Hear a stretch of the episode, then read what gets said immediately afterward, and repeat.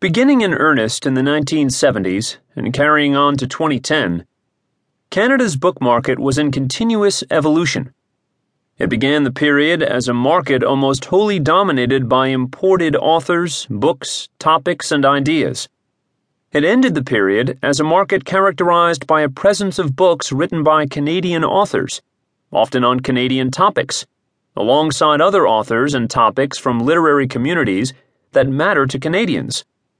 This book traces the policies and efforts that established the modern Canadian book publishing industry over the past 40 plus years.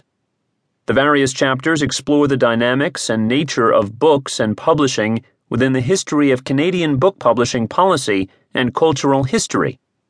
Ultra Libris documents the actions of publishers, governments, and other institutions and organizations supportive of books and publishing, paying attention to a range of environmental variables that enable the establishment and sustenance of a national book publishing industry. The final two chapters consider the likely directions of development and how Canadian book publishers might best address the future.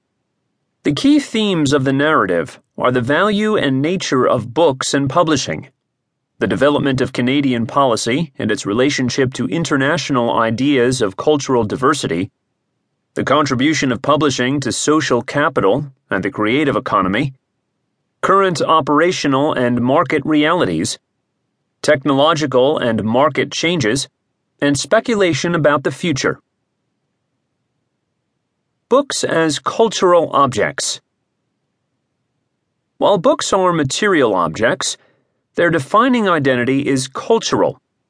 And as much as their cultural nature derives from the vision and writing of authors, the professional practices of publishers, which combine with authors' efforts to create the cultural objects we call books, are foundational to the creation of cultural meaning. This emphasis on cultural value and meaning making sets the stage for an exploration of the evolution of a national capacity to originate titles that reach readers and contribute to the mobilization of public understanding and opinion. Also, in focusing, as I do, on the publishing of books that address salient realities, this book documents the efforts of publishers, authors, and governments, in partnership with bookstores and other cultural actors, to create a Canadian literary voice in both fiction and nonfiction. The discussion concludes with some consideration of strategies for the future, given both technological and social change. The creative, professional, and social surrounds of books, in both print and electronic form, are the cultural realities of publishing. Those cultural realities develop through the planning efforts of authors, publishers, or both, when an idea is transformed into a book proposal.